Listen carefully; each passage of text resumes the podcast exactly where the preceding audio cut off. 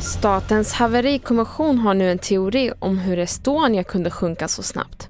Personer som långtidsparkerar sina bilar får sina hem länsade. Och så att åka tåg utan fungerande toalett har lett till en hög bot för SJ.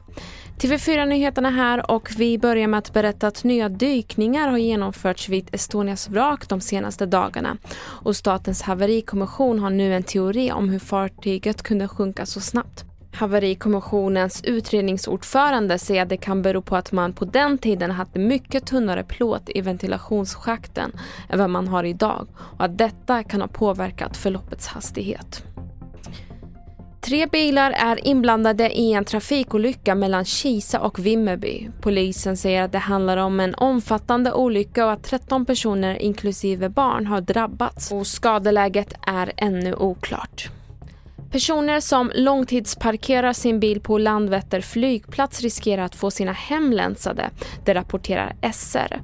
Polisen varnar nu resenärer om detta och uppger att man sett ett samband mellan inbrott och bilar parkerade på flygplatsens parkeringar. Enligt polisen kan det röra sig om en kriminell liga som systematiskt övervakar bilar på långtidsparkeringarna vid Landvetter.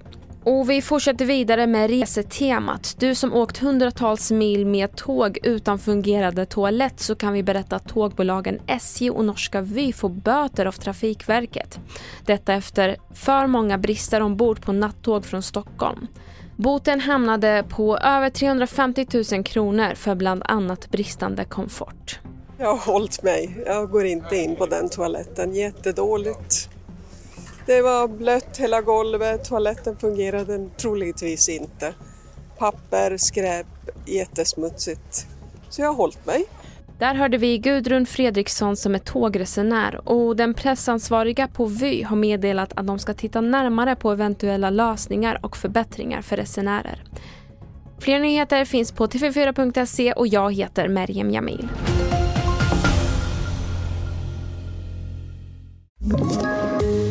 Poddtips från Podplay. I fallen jag aldrig glömmer djupdyker Hasse Aro i arbetet bakom några av Sveriges mest uppseendeväckande brottsutredningar.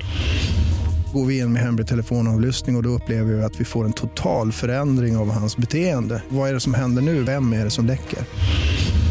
Och så säger han att jag är kriminell, jag har varit kriminell i hela mitt liv men att mörda ett barn, där går min gräns. Nya säsongen av Fallen jag aldrig glömmer på Podplay.